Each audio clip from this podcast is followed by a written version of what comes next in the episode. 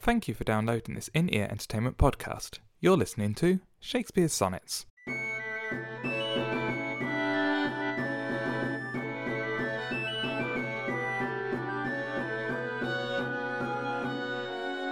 Sonnet 154. The little love god laying once asleep laid by his side his heart inflaming brand, whilst many nymphs that vouchsafed life to keep came tripping by, but in her maiden hand the fairest Vultry took up that fire which many legions of true hearts had warmed, and so the general of hot desire was sleeping by a virgin hand disarmed. This brand she quenched in cool well by, which from love's fire took heat perpetual, growing a bath and healthful remedy for men diseased. But I, my mistress thrall, came there for cure, and this by that I prove, love's fire heats water, water cools not love. That was Sonnet 154, otherwise known as the final sonnet. I am Mark Chatterley, and I am, as always, joined by my fellow sonnet adventurer. Sonnet adventurer, I like that. Jerry Healers. And we are in video. We are in video. You can actually see us, people. Hello. Our pretty faces. My pretty face. We say people can see us. People who are listening to the normal podcast can't see us. They can't. No. Sorry. No. I guess we could always put this on the feed as a video, but it might screw with some people's bandwidth if suddenly there's like a 300 megabyte download popping up. They talked a long time on that last one. Subscribing, just downloading it over 3G and just that's your data gone. Sorry, guys. Maybe we should describe ourselves. I am sat in front of my lovely microphone. I've got Darth Vader holding some whiteboard pens over one shoulder, and over the other shoulder I've got art prints from the various audiobooks that In-Ear produces. And I'm very scruffy and hairy and haven't had a shave in forever, and haven't had my hair cut since it was all cut off in September. So this is what 6, 7, 8 months of growth looks like. Can you actually see, because in my thumbnail you can't see my hair? You've got fluffy hair. Yeah, that's because I showered today. It was... you say spring, that as if you don't spring usually cleaning. Do yeah, Christmas came early this year. I thought now that I'm with female, I would wash quarterly instead of biannually. I don't remember that being a sonnet we've come across with. Now that I'm in a relationship, I shall wash more often. They probably didn't wash at all. Or swim in a river. Or in Cupid's well. And perfume.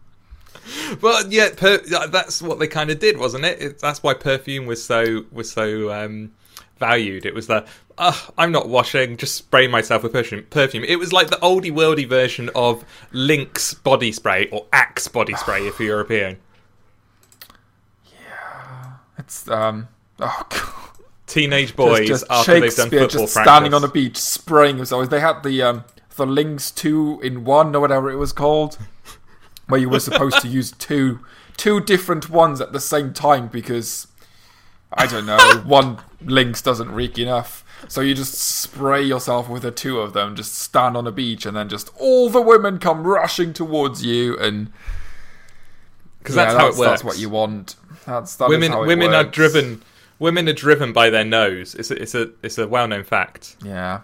The few times in my life I used Lynx, I couldn't walk through the town centre. They're just clinging to me.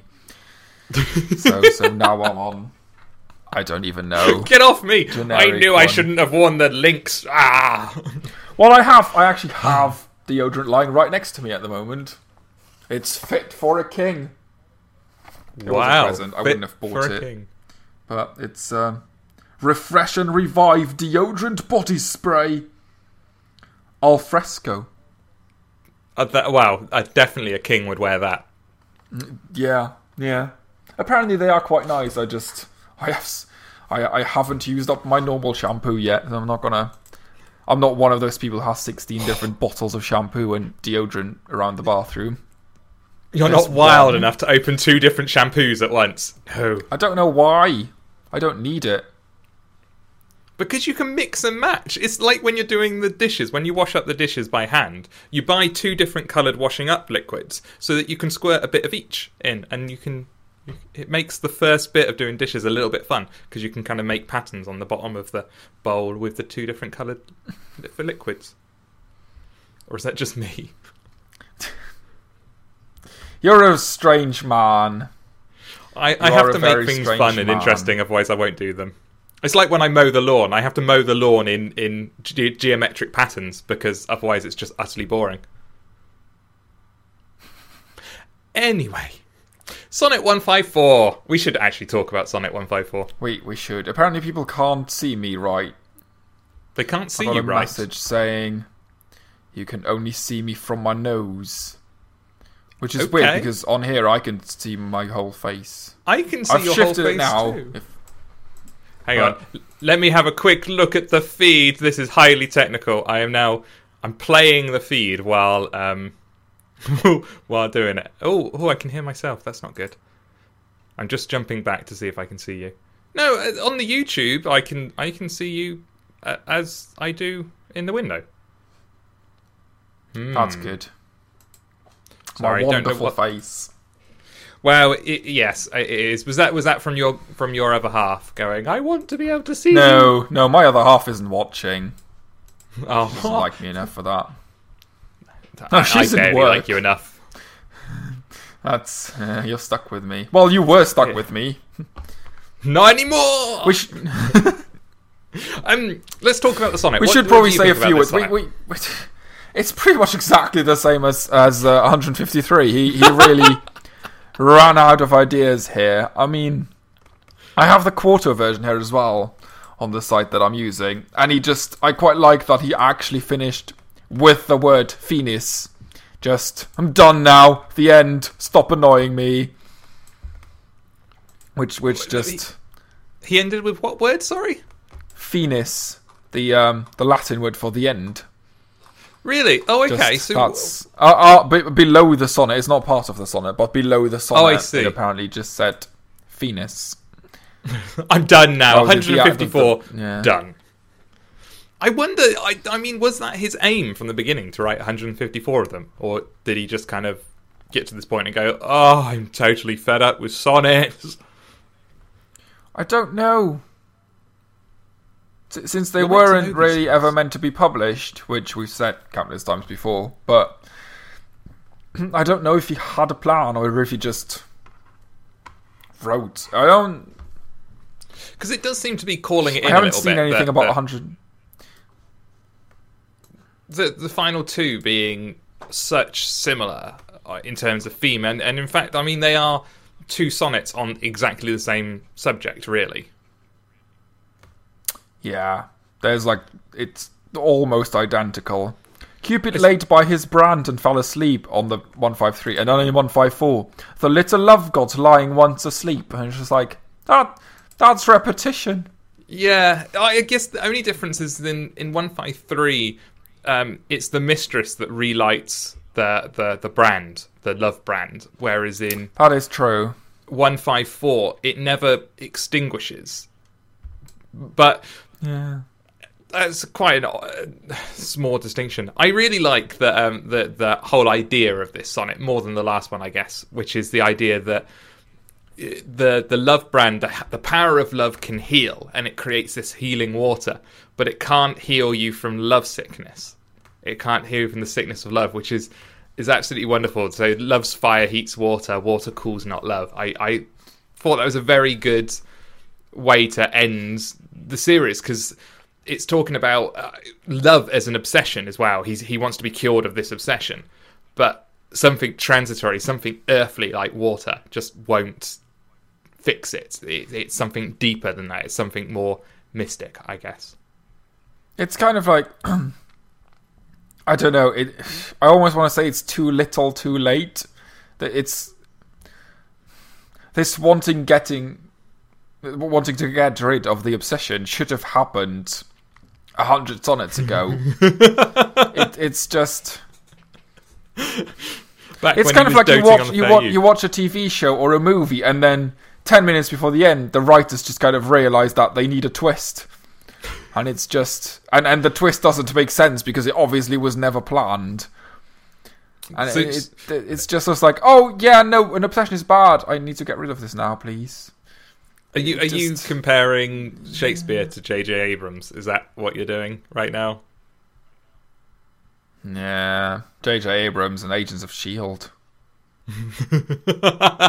Oh, there was a wonderful episode of S.H.I.E.L.D. the other night that I almost went mental on Twitter about, but it would have taken far too many tweets. But there's this wonderful bit in it, which is meant to be a payoff for the previous 10 episodes.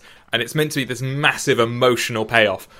Means nothing, because at no point in those previous 10 episodes have they endeared you to the character or made you sympathise or even like the character that much. In Agents of S.H.I.E.L.D., they could walk into a building, have the building blow up, kill every single one of them, and I wouldn't care. That's how bad they have written this series. I don't give a damn. That's kind of what happened. I don't know if you've seen Captain America, but that's kind of what happened. That's the plot of Captain America.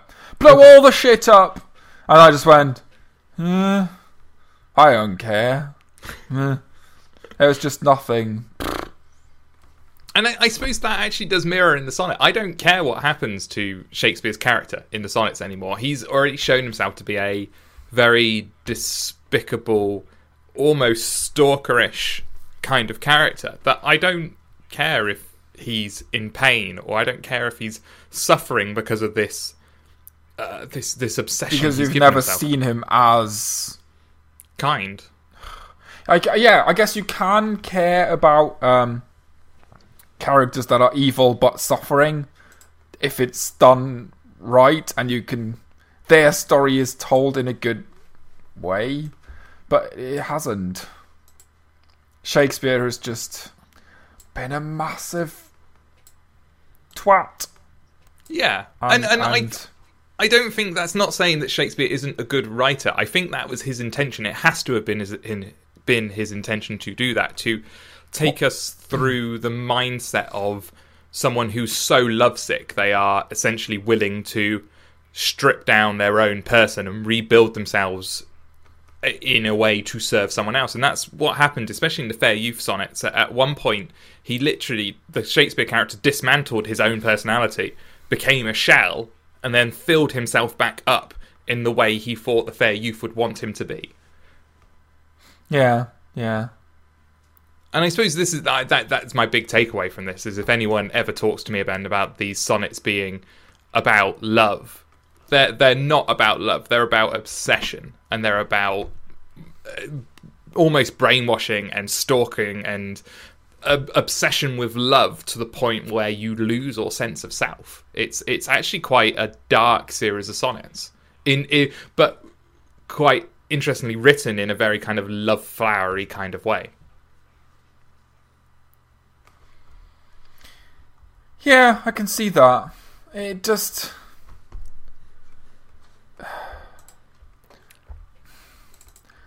I don't know. Sure you agree. It's still not... To use another TV... I've been watching Game of Thrones, and there is... Okay. The king in Game of Thrones is pure evil. There is just... The show, or the write... I haven't read the books, and I'm not going to, because I don't really... like the writing of the show all that much in the first place, but that character is just pure evil. Everything he does is evil, and they don't give him a single redeeming quality. But it's I wonder who you could be talking about. it's done in a way where it's actually good. I mean, it's a you cannot not hate the character. He's absolutely despicable. But he is evil in such a pure way that it's very compelling. Yeah, and Shakespeare hasn't really... Yeah, he's fallen short of that. He's like... He wants to be that man who is just completely obsessed. And it doesn't feel... He's kind of hovering around the 80% mark if we... I wonder if it's because the character you're referring to takes joy in being that evil. That's what motivates this character. He does. Joy. And he's not evil because it's evil. He's evil because that doing those things, yeah, it brings him joy to do that. And when you learn of his history, it kind of makes sense why he doesn't have the most straight moral compass. But in this, Shakespeare's character doesn't derive joy from his obsession. In fact, his obsession causes him pain, yet he still seeks it out. So there I'm not saying it should have been done the same way. I'm just saying he is still, as much as it causes him pain, at several points throughout this series, he was on his way out, and then he's forced himself back into the obsession. Yes, yeah. And maybe he is a masochist as opposed to Joffrey in Game of Thrones being a sadist. Maybe it is painful, but he loves the pain. But that also doesn't really... I don't know. It doesn't really feel like he's alive, and that just... It would have been nice to see a resolution, I guess, to it. Because on both of the obsessions, the Fair Youth and the Dark Lady, there was no resolution to it. We still don't know really what happened with the Fair Youth. That just kind of petered out and died. There was no... The Fair Youth has moved on and lived his life and left Shakespeare behind. A wide space. Yes, yeah. In fact, yeah, there were two empty lines in a sonnet. So it just ended. And then the Dark Lady sonnets ended in a space where he was just kind of going, it's your fault, you make me love you. And there was no resolution. Either Shakespeare's character never came to terms with what drives him to make these obsession-made relationships, nor did we ever see a reaction from the Fair Youth or the Dark Lady to that kind of, what the hell are you doing? But you're just someone I bumped into last Tuesday. What? You've made this whole relationship? What? It's fair enough if some Tories also don't get a conclusion, but some stories don't get a conclusion. And that's... Some stories don't need a conclusion, and some stories are actually better for not having it. But this final sonnet, kind of going back to what I said earlier, it the twist, it kind of tries to fit in that resolution, and it's going to go, oh yeah, by the way, my obsession won't be cured by this, bye guys. It's just a... I almost wish that wasn't...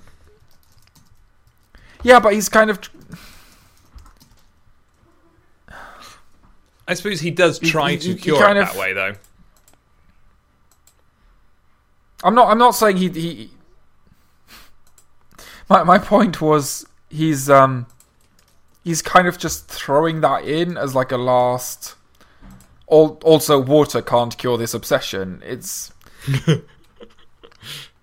Yeah, but... When curing the obsession has never really been... He's never actively tried to cure the obsession. And then at the end he just kind of goes, oh yeah, water doesn't do the job. And just like... Although saying that, he was more upset with the Dark Lady than he was with the Fair Youth. With the Fair Youth, I got the impression he didn't mind being in love with the Fair Youth, whereas with the Dark Lady, he had real deep-seated issues with being in love with someone that the rest of society perceived as ugly. And that seemed to be more of it than the race point of view. With the Fair Youth, he was happy being in love with, because objectively anyone looking at the Fair Youth could see that he was the personification of beauty. But the Dark Lady, everyone thinks she's a munter. Why am I in love with her? Which is I think, slightly... I quite liked that contrast anyway. But this isn't just water. This is magical water made by Cupid's love brand. Love brand, yeah. But I suppose you have to take that in the context that even... Well, we're quite a superstitious culture now, and religion plays a huge part of our culture. We're just about to go into the Easter holidays now, which is fundamentally a Christian/pagan holiday.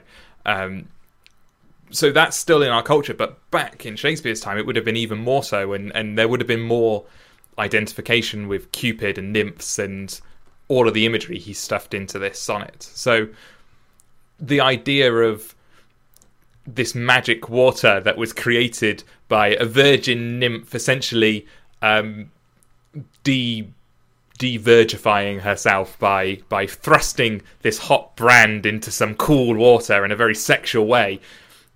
That special magical water made by the nymph and Cupid and magic wasn't enough to stop this love. I think it's quite a powerful message. Maybe it's just been eroded slightly in time because we don't tend to attribute love to Cupid and don't believe in nymphs anymore. Yeah, some people probably do. But it's probably true. I find it an interesting idea that nothing, not even the power of, I don't know if Cupid was a god, or whatever he was, magical, higher beings don't have enough power to stop the love, is a very interesting idea to just kind of almost have it as an afterthought. Yeah, and I suppose that's my biggest criticism too, is like you say, they're just tacked onto the end, these two sonnets. You're right, it's as if Shakespeare's got to this point and gone, oh, I need something else. This story needs this big epic arch, needs something else. Oh well, I'll throw in a couple of sonnets about mysticism and how even that can't destroy the love. It does kind of come out of the blue. And just tucked on to the end, just... I don't know. I don't want to say pointless, but it just... Why bother at this point? Wow, that's quite a strong view. I don't know if I quite agree with that. I quite like them as a way of summing up the sonnets. I think I would have been happier getting a resolution with the actual characters involved rather than this mystical woo-woo stuff at the end. And I think you're right that this would have been more powerful had it had been seeded through the rest of the sonnets. Had oh my gosh, we're going to end up talking about Doctor Who again. Just throwing this in at the end as a big look. It must have been deep, meaningful love because even the god of love or Cupid couldn't change it. It is a bit pathetic. That should have been seeded through this idea of maybe trying to get a cure and the character taking different steps to try and fix his obsession would have been quite good. But it didn't happen. We're criticising Shakespeare. This is. I think that's what it's always led to after 18 months. That's a point worth addressing. We've been doing this for 18 months. I wrote it somewhere on Facebook just saying it feels like a long and a short time simultaneously. It's just, it's like on the one hand you just kind of go, 18 months is a really bloody long time, but also it feels like we started last September, not or October, whenever it was. Yeah, 2012. We've had two Christmases. We had to do two sort of massive recording sessions to get over Christmas and stuff like that. It's very odd. And last week, because so we've had a gap of a week or two between recording 153 and this one, because we wanted to do this one live, and the last couple of Thursdays we have just been texting each other going, it's very odd we're not going to spend 2 hours on the phone to each other today. It's gotta be, we need another podcast, Mark. People still haven't given us suggestions. Well, people have given us ideas, but not usable ones. Not usable ones. I think you should talk about sex toys. Yet that's not a usable podcast idea. Neil. Not for In the brand. There probably is a market for that, but not for... In-Ear presents Best Male Sex Toys of 2013. No, not good. No. Mark and Jerry Skyping someday. Skyping Thursdays. I love... Oh, dear. It's really interesting. I suppose a good question, a question I've been trying to ponder for the past couple of weeks is, if Shakespeare was alive now, would he be considered the master writer that he is, having been alive 400 years ago? That is a good question. I don't... It's quite hard because I'm not hugely up on modern written poets. I'm not a huge fan of modern written poetry compared to modern spoken poetry. But and that's a huge thing I saw on my creative writing degree. It was absolutely brilliant when I did it. Is you get all these people on the first day, and then the lecturer would go, "So, which of you want to be poets?" And about seven people would put their hands up, and then they would go, "Oh, so which modern poets do you particularly like?" And not one of them could ever name a modern poet, and it's just like, you've got to at least have an interest in the field you're trying to make a career out of, surely. Yeah, the problem is it's not. Poetry isn't cool. It's not. It isn't cool. Poetry isn't cool. It's, and I say that as a poet. It's not. People don't give a damn about poetry anymore. It's not, and those people who do, they tend to read the old ones. They tend to read Shakespeare, Eliot, all those kind of Browning, both Brownings. It's not really. Yeah, the classics. It's all about the J.K. Rowling and the Dan Brown, not so much anymore, thank goodness. But it's all about Neil Gaiman, all those kind of. Poets never had been put on that same pedestal. We're moving into, which is quite nice. This is this is very off topic anyway, but we're moving into a world again which respects writers, but we've kind of gone too far. So back in the 80s, if you watch TV, you used to see who the writer was at the beginning of a show. So the BBC had a regular half-hour drama slot and a regular half-hour comedy slot, and you'd get the writer's name at the beginning of the show because it mattered that Victoria Wood had written another half-hour sitcom or half-hour comedy, and that mattered. And then we moved very recently into a time when the writer's name was at the end after the director and after the main actors because they were less important. And now we've moved very much modern times into this is a Steven Moffat show, but we've taken the writers and put them on this massive pedestal now so that there can only be two or three big names in writing. Yeah, I had that with. And then sometimes that's not even. I know with Steven Moffat, Neil Gaiman wrote 2 Doctor Who episodes. So far, one of them was good and one of them was pants. Yeah, that was the problem. It was like, was it the first one with the female one was when, TARDIS? Yeah, where the TARDIS. And I just watched it and I went. It just. It had some emotional parts. Yeah, it but you kind of think, I'm not a particular fan of Neil Gaiman, but I know that he does good work, but it's just I'm not into fantasy and that kind of world genre kind of, so I'm not gonna religiously follow him and read all his stuff. Yeah. But you kind of watch that episode and they drummed up so much PR around the fact that Neil Gaiman wrote this episode. And then you watch it and you go, yeah, this could have been an RTD episode. It's like. And I think Russell T Davies may have done it better as well. Probably. But his second episode was atrocious. So bad on so many levels. It had those 2 child actors in it. It was the Cyberman one with the little actor who's the king or the prince. With Cybermen. Yeah, the guy who played the Ewok in Star Wars. I can't remember his name now. And it had these 2 child actors in it who were useless, and literally to the point where I think they must have rewritten the script on set because after the first couple of scenes, all they did was just stand in the corner. Don't say anything. Just stand there and look sullen. It was really funny. But I wonder whether Shakespeare would be seen in that kind of light. Would he be a superstar writer today? And I'm not sure he would be, mainly because if you take these sonnets, they are dealing with, I suppose whether you'd argue that you'd have to contemporise what he was writing, but for what we've been saying for the past couple of sonnets is that Shakespeare comes across very much as a nice guy, one of those internet nice guys where... Yeah, fedora-wearing beardnecks.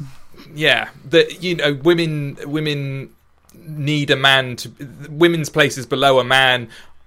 Women should answer to a man. They should never take the lead in relationship. And that's very much how these sonnets have run. And it would be a very, I think if more people realised that's what the sonnets were about to some extent, they wouldn't have the position in contemporary kind of idolatry that they do have. Yeah. It just... I don't think... Shakespeare might not be... It's the question, would the writings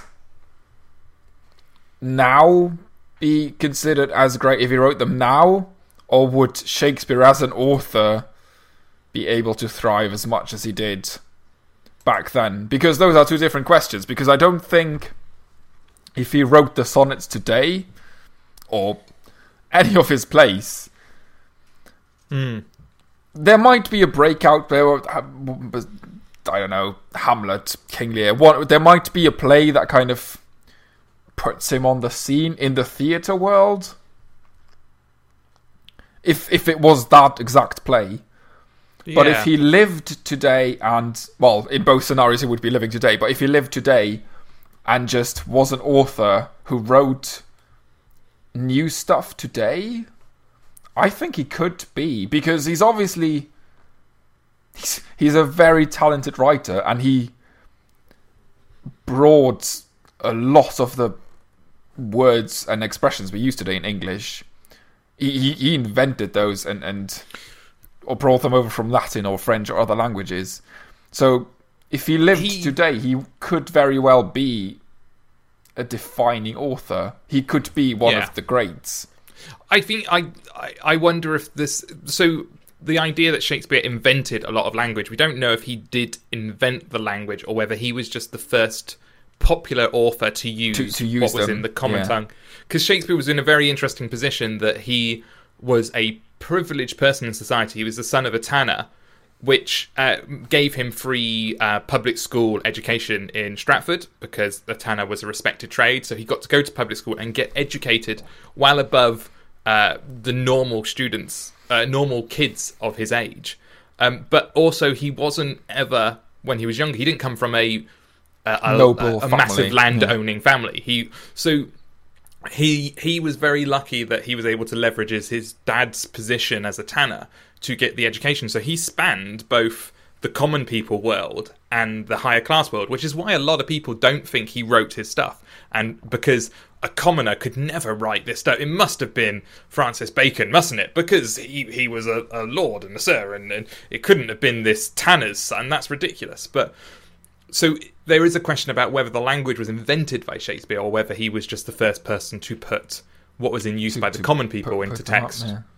Because the higher horty-torty writers of the time wouldn't have ever been exposed to that language. But even so, that bodes well for now in the sense that it would suggest that he's very flexible with language and very good at taking common vernacular terms and translating them into higher class media. He wouldn't. If he did write today, I would see him more as... I can't think of another writer. I couldn't see him win the Man Booker Prize today. I wouldn't see him as a literary writer. But I also can't see him as a Dan Brown. And I can't quite think of a writer who would be... Have you ever seen Attack the Block? It's a UK movie. I've seen the trailer, but I missed the film. Very, very good. It's set on a housing estate in East London, I believe. So very kind of council bottom estates, of the run. Kind of, yeah. Lots of gang kind of related stuff going on. And it's got the kids in the area, and they all speak in that kind of ganglandy way. I kind of almost had to have subtitles on to understand what they were saying, because I'm not from that world at all.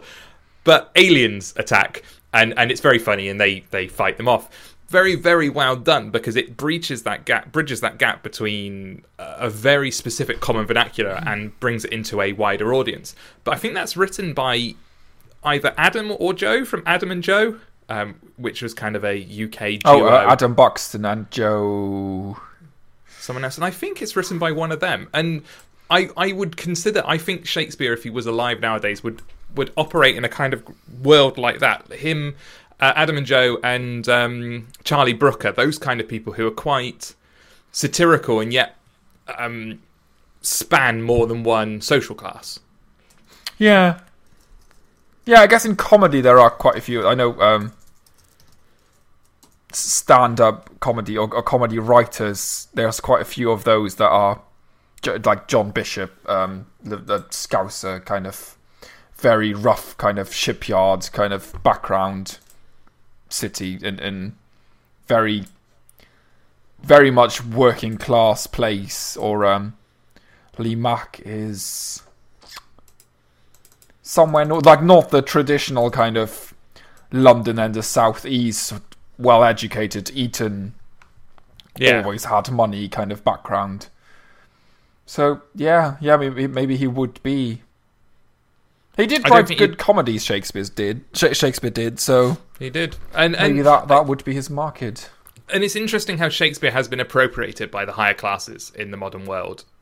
He's seen as this very academic, and this is partly why we started this podcast, because I wanted to look at the sonnets from a non-academic point of view, because Shakespeare never really wrote intending it to be studied like that. He wrote for the common people. It was designed, these plays were designed to keep drunk, bawdy men interested and something to do in the evening. That's the kind of audience, and I get annoyed that he keeps getting put up on this pedestal. So I kind of like the idea that he would be a comedian who didn't go to Oxford. I think that would be a very nice place for Shakespeare to sit in the modern world. And it also, because his stuff has been appropriated by the higher class nowadays, and it gets studied over a lot. People get the wrong idea about what these things are. Like we talked about a couple of times, the sonnets I've heard it a lot. The sonnets are the ultimate love poems in history. Well, they're not about love; they're about obsession. No. And you get about Romeo and Juliet. Romeo and Juliet is a love story between a young boy and a young girl. No, it's not. Firstly, the full title is The Tragedy of Romeo and Juliet, which should give you a hint as to what it's about. Yeah, it's a tragedy. God damn it, they're not. And it's about what happens when you deny your child something, when you let a silly feud get in the way of childish lust and obsession. So the thing that drives Romeo and Juliet together is their families telling them they can't be together. And they only go as far as they do because it's a taboo, because it's had sanctions put on it. Because their family tries to stop them. Yeah. And the more their family tries to stop them, and the more people try to dissuade them, the more it drives Romeo and Juliet to the ultimate end, which is... It creates a desperation because... Well, I mean, from when they first meet at the party, they really fancy each other and they want to fuck. Yeah. And they kind of... They go from that to just through their family history, just being pushed into the desperation where death is ultimately the only way out. And it's not even... Neither of them wants to die. That's really... Yeah, because they're both trying to do it. It makes it even more tragic because, yeah... Because I think at the beginning of Romeo and Juliet, isn't Romeo talking about some other bird? Some other girl? Yeah, and it starts off with Romeo talking about another girl that he's obsessed with. And then he goes to the party and then... Gets told he can't have Juliet. And that switches his obsession. So it's not a story. And I suppose that one of the reasons I wanted to start these sonnets was to have a look at them from this point of view and to see what they were really about, because... Generally, if you've been told something and taught something about Shakespeare, it's not a whole truth, and sometimes it's not a truth at all. So if you ever get told that Romeo and Juliet is a story about love, it's not. It's about lust and tragedy and parental rules pushing kids into things that, rather than stopping them doing the thing that they're trying to stop them from in the first place, I guess. we're kind of coming to an end because we've been talking for 40 minutes about, well, not just the Sonic, Shakespeare in general. Which is a good summing up. Is there anything else you would like to say about the Sonnets or Shakespeare? We had, just about Shakespeare as a writer today, we had, it's been confirmed that Joe Cornish from the Adam and Joe duo wrote it. Jacques Thay on Twitter told us, so excellent. You were right with that, Mark. I'm very, very clever, you see. That's why.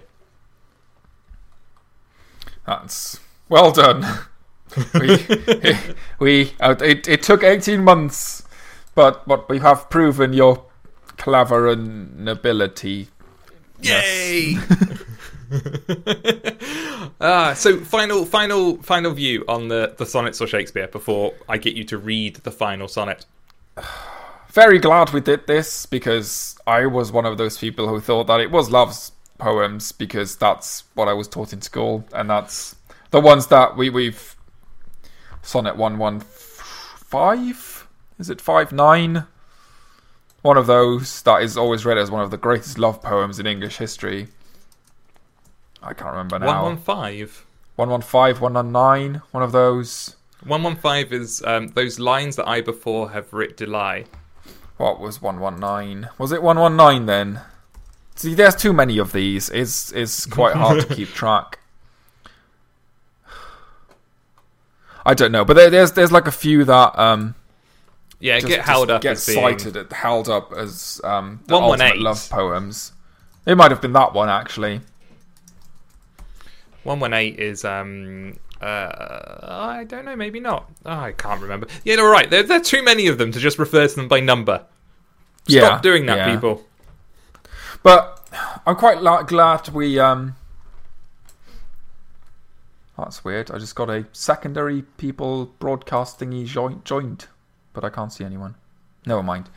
I learned a lot about Shakespeare and the sonnets and the misconceptions we not only have, but the misconceptions we are taught by teachers and lecturers, people who should know that these are not love poems and just still teach them as that. And it's I'm happy that I know better now, and sad that I went through school being taught something that cannot possibly be more wrong. But there we go. I think that's a good point. So basically, don't trust teachers, don't trust your parents, don't trust anyone in authority. God, we're becoming quite libertarian. This isn't good. That's a good lesson anyway. If anyone gives you information, check it first before you believe always it. Always check. Otherwise, you'll sound like an idiot, and that's not good. I think you should read Sonnet 154. I will read. One last time. Gonna screw up now. It's live. I can't. We can't edit out mistakes. No, I know. I screwed up a little on the intro. Damn it. Sonnet 154. The little love god lying lwant asleep, led by his side his heart in flaming brand, whilst many nymphs that vowed chaste life to keep came tripping by. But in her maiden hand the fairest votary took up that fire which many legions of true hearts had warmed. And so the general of hot desire was sleeping by a virgin hand disarmed. This brand she quenched in a cool well by, which from love's fire took heat perpetual, growing a bath and healthful remedy for man diseased. But I, my mistress' thrall, came there for cure, and this by that I prove. Love's fire heats water, water cools not love. I did the 154 sonnets, and I still read as prove and not prov. Too many syllables, bad you. That was Sonnet 154, read beautifully by Thierry there. I have been Mark Chatterley, and for the final time, you can follow me on Twitter at In-Ear Ent. And I have been Jerry Healers, and you can follow me on Twitter at Sound of Seagulls. And if you have any ideas on what we should do next, do let us know. We are open to suggestions within the realm of literature and writing in the wider sense, because really, if you've been with us the entire time, you know that about 95% of this podcast has been about Doctor Who and how much we hate other TV show writers. We really need to write our own TV show. We do. Final plug for In-Ear. This podcast is done through In-Ear Entertainment. It's a company that I set up and Thierry works with. He's my second in command. We create and publish audiobooks for up-and-coming writers. We also do free-to-download podcasts. So this is one of the podcasts. There's Supermarket Matters, which is a sitcom, and there's soon, hopefully, to be a drama, but we're working on that. That's Thierry's project, so I won't talk about that too much now. He's deep in stealth mode, as they call it. We will reveal that as and when we are ready. Well, hopefully soon. Hopefully soon. So please do check out In-Ear, inearentertainment.com, and there's links to all of our social media profiles there and a contact us, so send us an email because we like to hear from you. I've been Mark Chatterley. I have been Jerry Healers. And we shall not see you again for another sonnet. They're all gone. It's all over now. Bye-bye, people.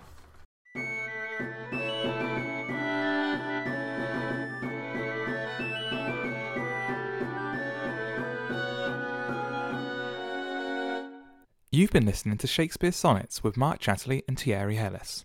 This has been an In-Ear Entertainment podcast. To listen to other podcasts or find out more about In-Ear Entertainment, go to www.inearentertainment.com.